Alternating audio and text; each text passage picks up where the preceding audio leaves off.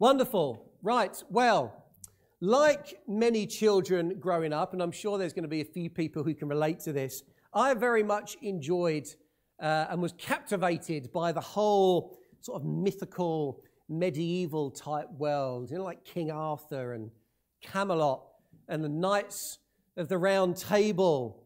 And I particularly like the idea of being a knight, dressed in all of that, you know, armor, living a life of chivalry and honor, which is something, well, is, well, who knows where chivalry and honor is these days.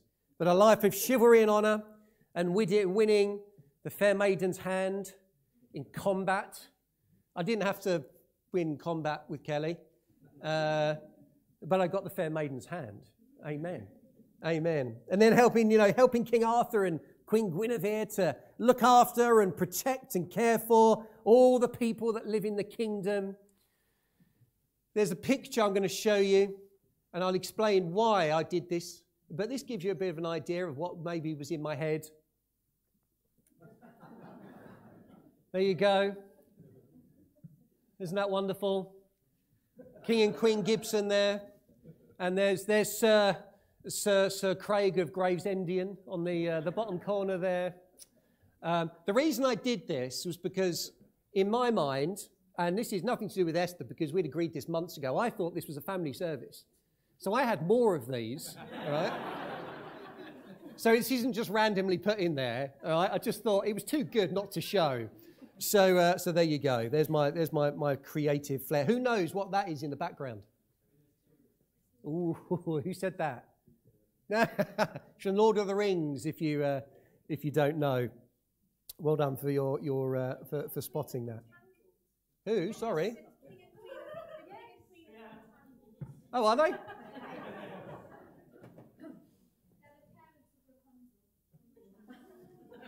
Well spotted. Who knew? Who knew? Well, the irony.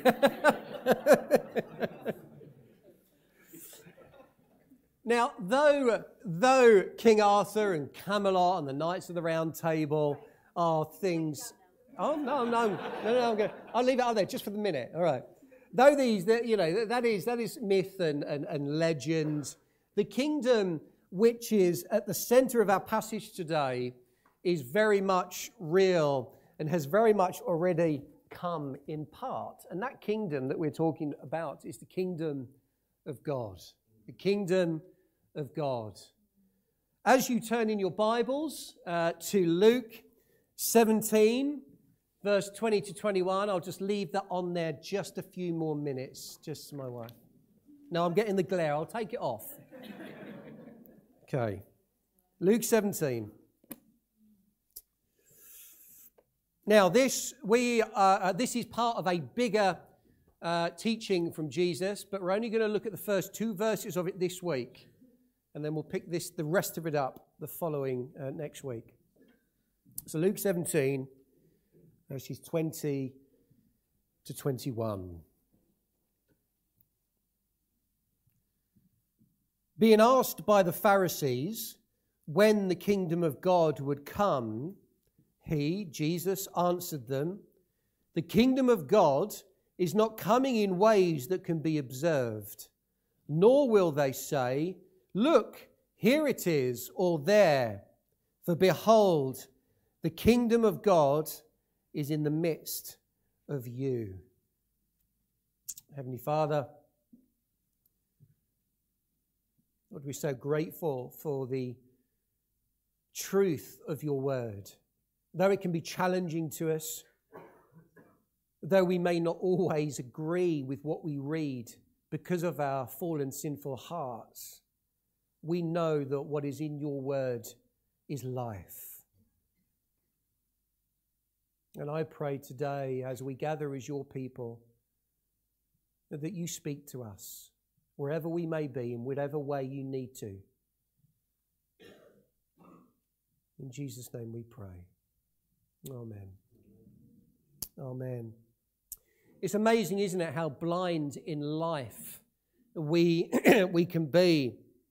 Picture the scene your husband or your wife or even your child shouts down from upstairs and says, Have you seen my woolly hat? Or whatever it is. In this instance, I'm calling it a woolly hat because it was chilly when I was thinking about it. Okay? Have you seen my woolly hat? You reply, It's in your wardrobe. They reply, No, I've looked there. Who knows where I'm going? now, knowing that you're the one that put it there when you last did the, you know, when you tidied up, you walk up the stairs, you open the wardrobe, and you pick out the woolly hat. It was there all along, right under their nose, right in front of them. And more often than not, what is their reply? Oh, I didn't see it. Or, or I looked there. Well, clearly not, because it was there. Right? And I'm guilty for this sometimes. Just putting it out there. There are many times in life when something that we are looking for is simply staring us in the face. Staring us in the face, but we just can't see it. Or we're choosing not to see it because our focus is fixed on something else. This is exactly what we observe in our passage today when the Pharisees who were standing right in front of Jesus asked when the kingdom of God would come. They had eyes to see, but they couldn't see. They couldn't see it.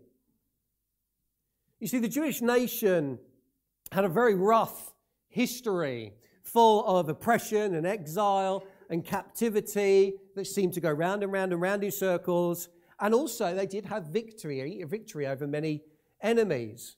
But they clung to the hope that a promised Messiah would change all of that.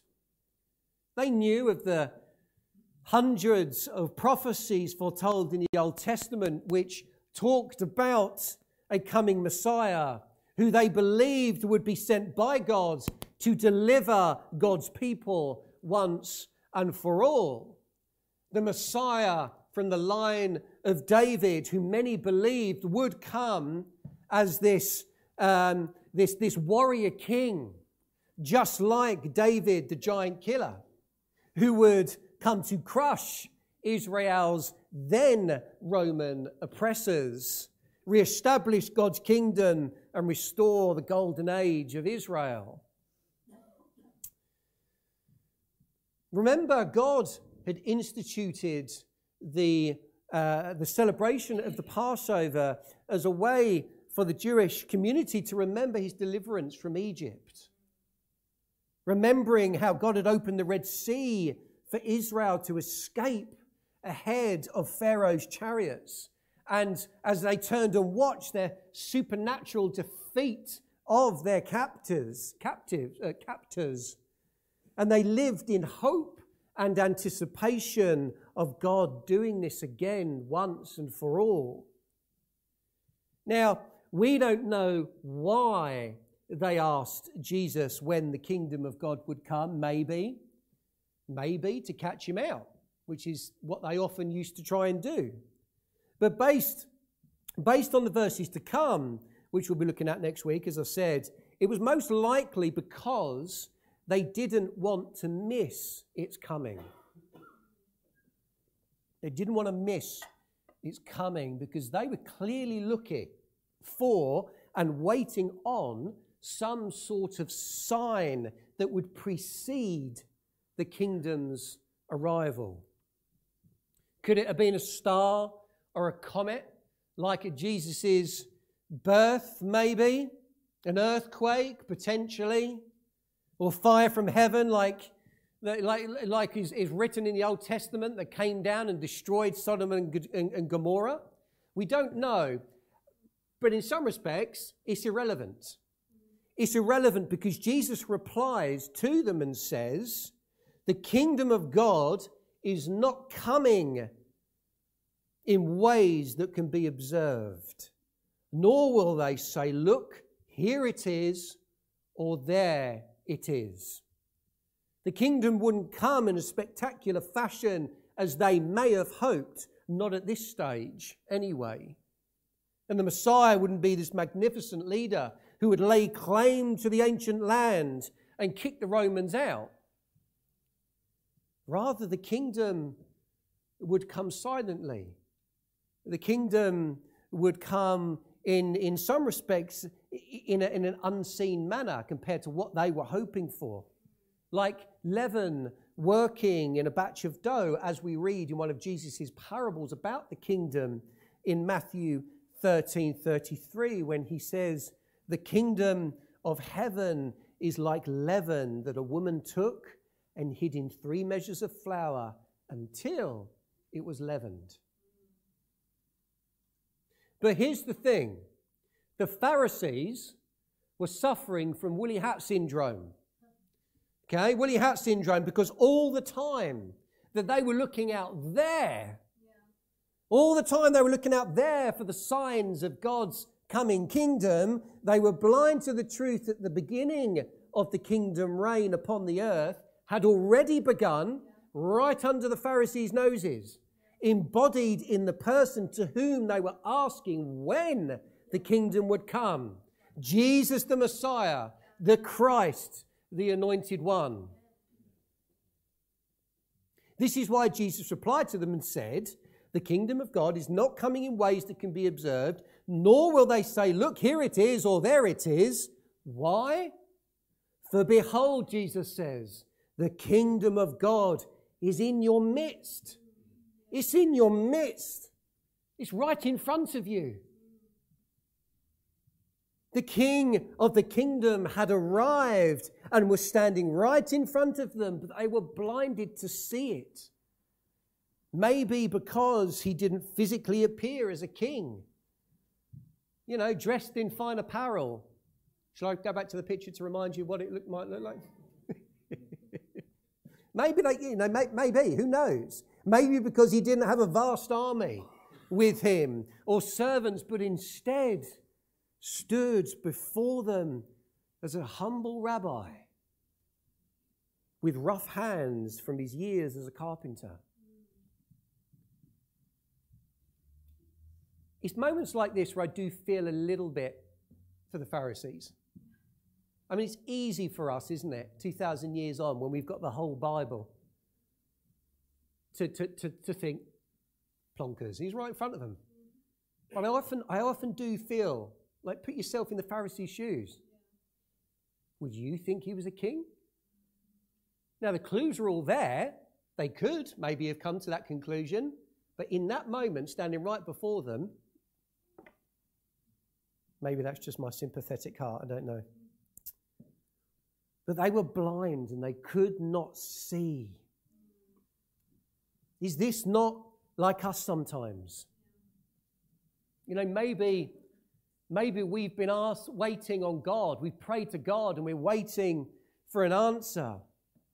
But maybe God has already answered that prayer. Maybe it's already right in front of us. But we can't see it because we're waiting for the answer that we expect God to answer us. Could it be that you've spent your whole life searching and seeking to find meaning and purpose, acceptance and identity in all the wrong places in this fallen world. Trying to find it in a career, maybe, in material objects, maybe, in the friends around you, in serving in a charity, maybe even serving in a church. Because some people can serve in a church in the hope of finding all of these things. That's not why we serve. It shouldn't be why we serve. We do all these things when the answer to, to our searching is right in front of us, right in the person of Christ Jesus, the King of the kingdom and Savior of the world, who died excuse me, to give us hope and freedom. But too often we're blind to that reality. Even Christians, we get ourselves snared in the weight of the world. In the weight of the world. When all he asks us to do and calls us to do is rest in him lay it all at His feet. But we, for whatever reason, we think, no, I've just got to keep worrying about this. I've got to keep worrying about this. Hmm. The peace that would rest on our souls if we stopped searching and just placed our lives, our meaning, our person, uh, sorry, our, our, our purpose and our personhood and our identity and everything else that makes us who we are at the feet of Christ. What peace would fill our hearts and souls? It's all yours, Lord. It's all yours. Guide me, show me, direct me. Whatever you want, wherever you want me to go, whatever it looks like, I'm here, I'm yours, I'm your servant. There's a real release in that. Now, it doesn't mean that there won't be worries in the world, of course, but Scripture tells us that. But we're allowed, we, we, we place Christ first in all of those things. First.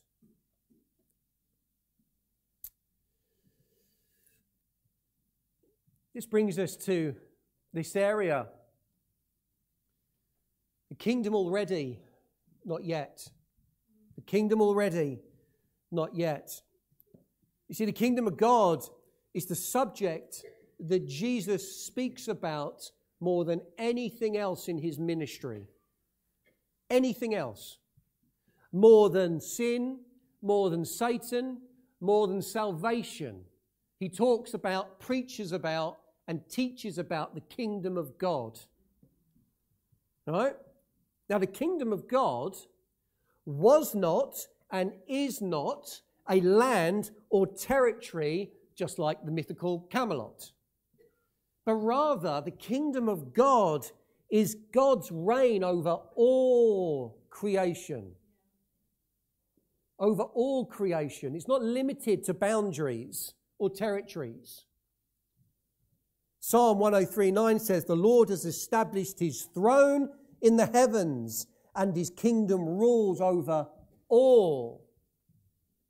Praise God, it does. And it is to God the Son, King Jesus, that all kingdom authority and power currently rests and is exercised. Praise God. But unlike our King Charles and the Queen before him, I'm not just picking on King Charles here, but you know, our monarchs, who are and is merely a figurehead with limited power, there is no created power, there is no created force, there is no created authority, whether in this physical world or in the spiritual world, that can overpower or overrule him. That in itself should bring us great comfort because he fights for us.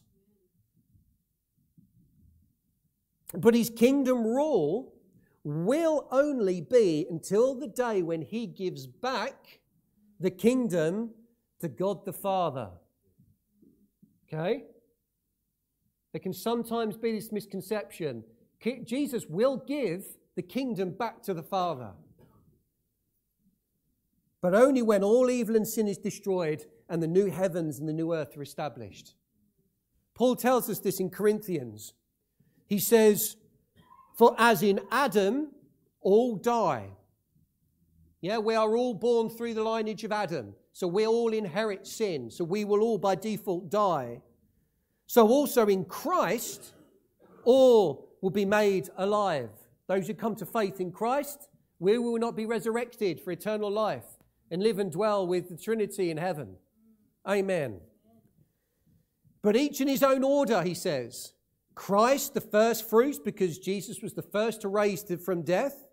And then at his coming, i.e., Jesus' second coming, those who belong to Christ, that's us.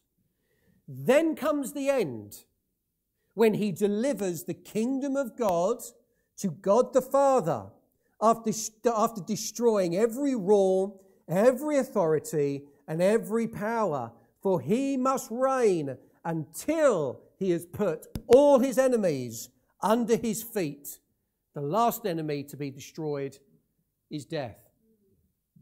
Is death.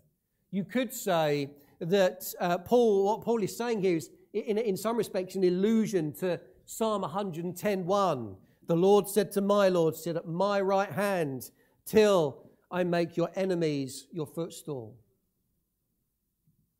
Now, though it is true that the kingdom on earth was standing right in front of the Pharisees, there's a twist. There's a twist to this. It only arrived in part. It was not fully established at that time. You see, at that moment 2,000 years ago, as it is today, the kingdom of God has both a present element to it, a present now element, but also a future element to it. A present reality, which we live in and which we worship in and which we study God's word in, but then a future hope of the coming kingdom fully established and the return of Christ. Okay, a tension Another way to think about it is saying that there is an already here and a still to come. Now, I'm not sure how whether you're going to say, oh, oh, you might see that, all right? This just helps to visualize it a bit better. The blue line that's going horizontal is this age we're living in. It's just our time frame. Year goes by, year goes by, year goes by, until the blue line shoots up. That's when Christ comes back, and that's the general resurrection of the dead. Okay? The other line, which is going horizontal, is the age to come. The age to come. But the line that goes down on the orange line was Jesus' first coming. And that little box in the middle, that's where we are currently living. Christ has already come and the kingdom has already, in part, been established here. But it won't come fully until Jesus' second coming when the age to come is fully established. Does that make sense? I hope that there's a bit more of a visual, visual appeal to you.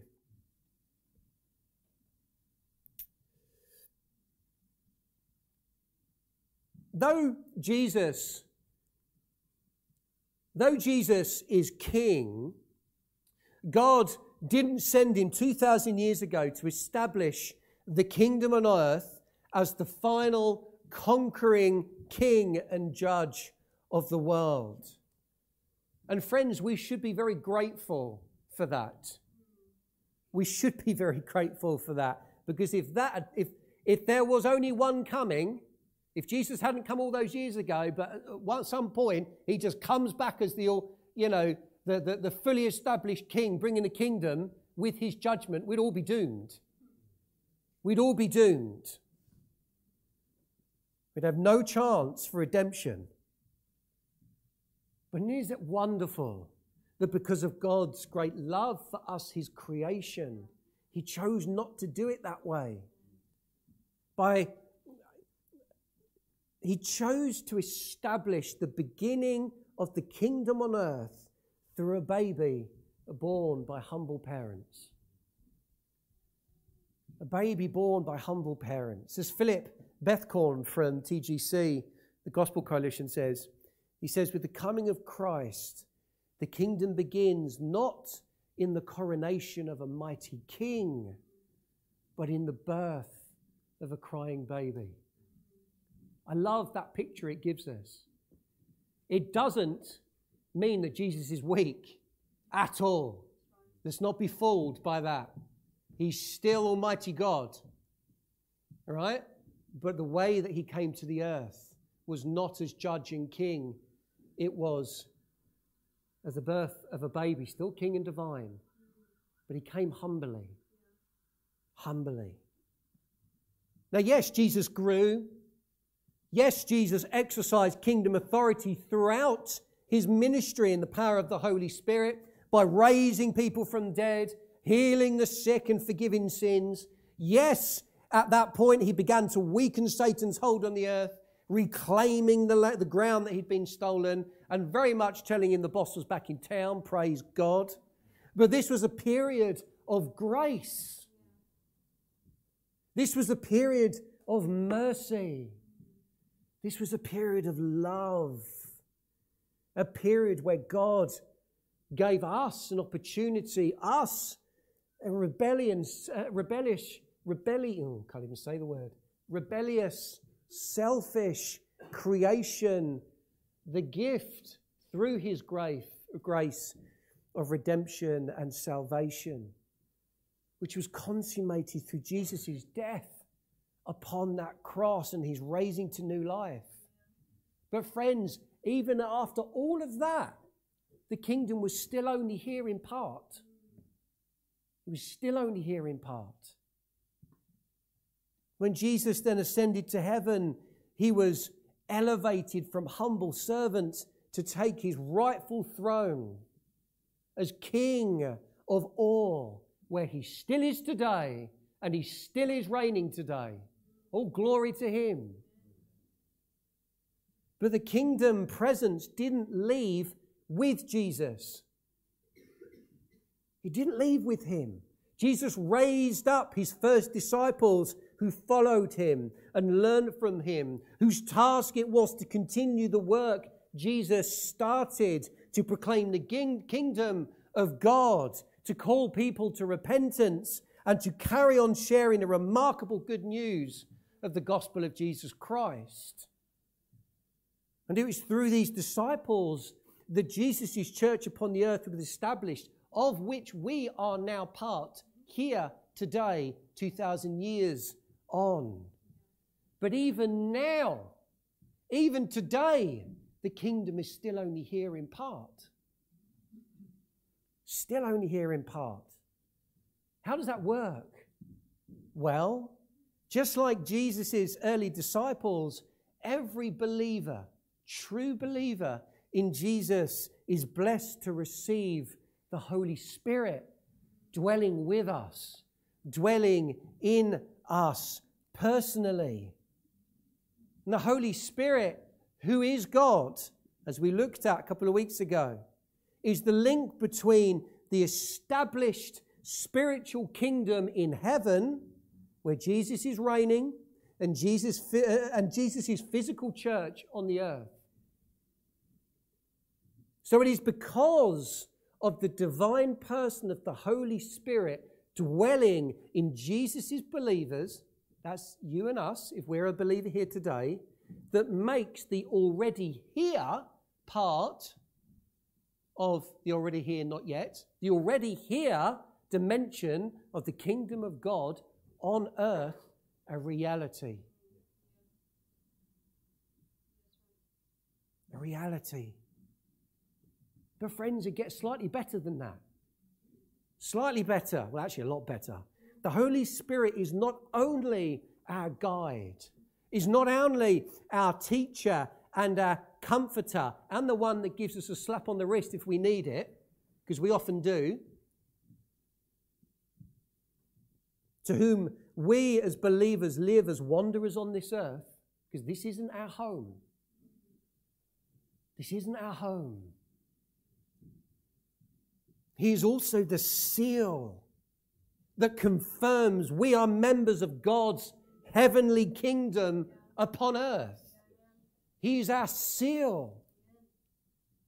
Don't take my word for it. Paul says, In him you also, when you heard the word of truth, the gospel of your salvation, and believed in him, were sealed with the promised Holy Spirit who is the guarantee, the guarantee of our inheritance until we acquire possession of it to the praise of His glory. Praise God. The kingdom of God is the spiritual rule over the hearts and lives of those who willingly submit to God's authority and is subsequently indwelt with the Holy Spirit.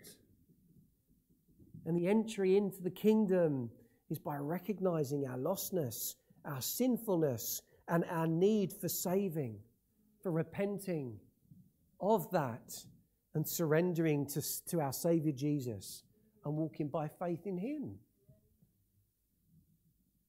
No, I don't know every one of you here today.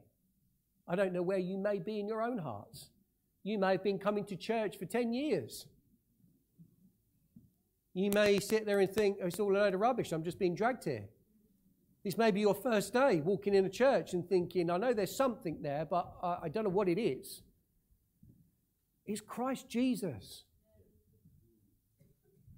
He's the only truth, the only life, and the only way. Now, it may not seem like it when you're surrounded by all the allures of this world that we've got around us,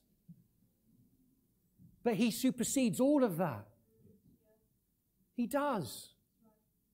So I'd encourage you consider giving your life to Christ. At the very least, go home and explore Him, research Him, find out what He's all about. What does He claim? I've said this before if you don't have a Bible, come and speak to me. I'll give you a Bible and I'll show you where to start reading. But don't walk out here today if that's you. Just going, that was a lovely time.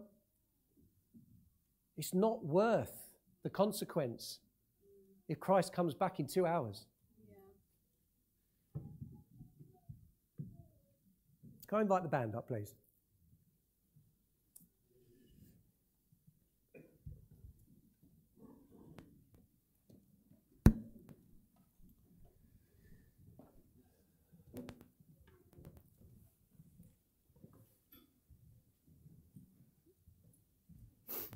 Friends, God's kingdom, though not fully realized or established, is here today.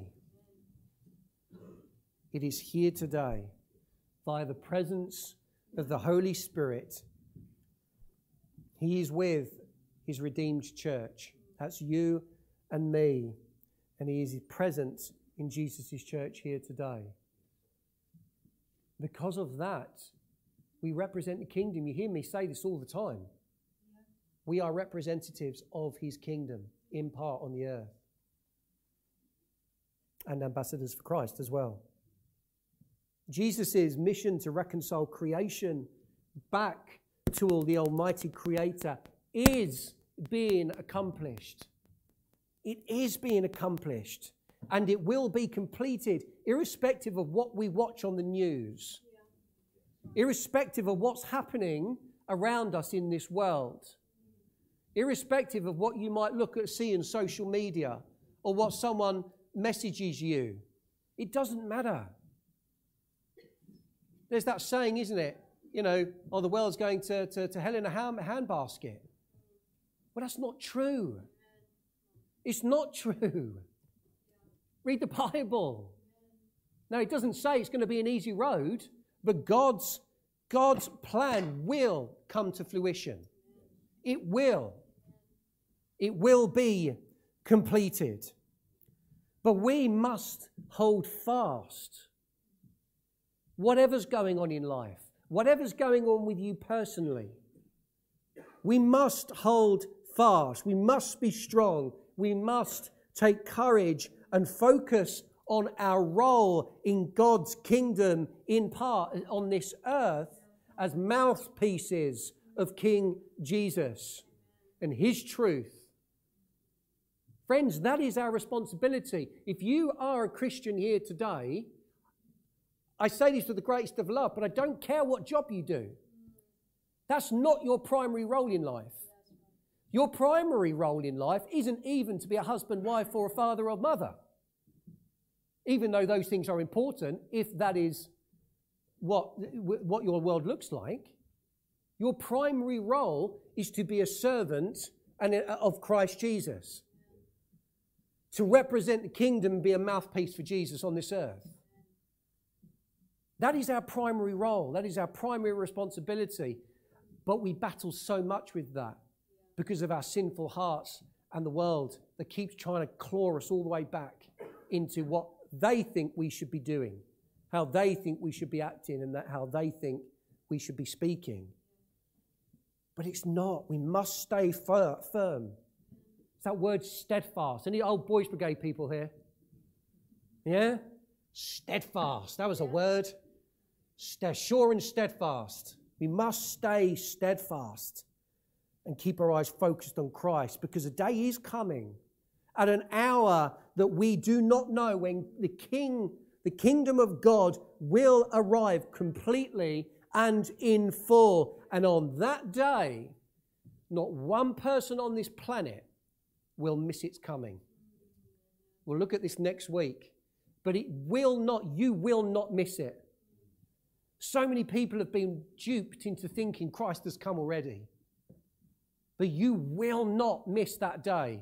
I guarantee you. I guarantee you.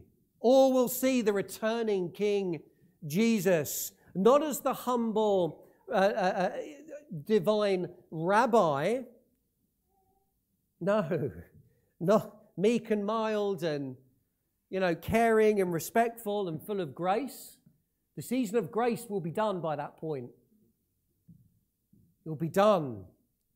But he will return as the warrior king, ready to claim completely and fully back his creation and his church. That's you and I. He's coming back to claim us.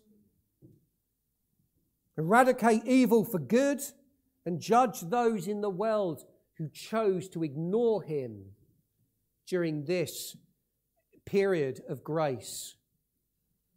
Then, at the consummation of the kingdom of God, fully established on the earth, our inheritance will come to pass, as we read in Ephesians. And we will not only dwell in the house of the Lord forever, we will not only enjoy fellowship with God the Father, Son, Holy Spirit in just complete unity and peace, like we looked at the other week, but we'll also dwell with all of our friends and family and those who have gone to the Lord before us. Isn't that wonderful? That's something to look forward to. That's something to look forward to. Well, more on that next week. Shall we worship? Amen. Thank you.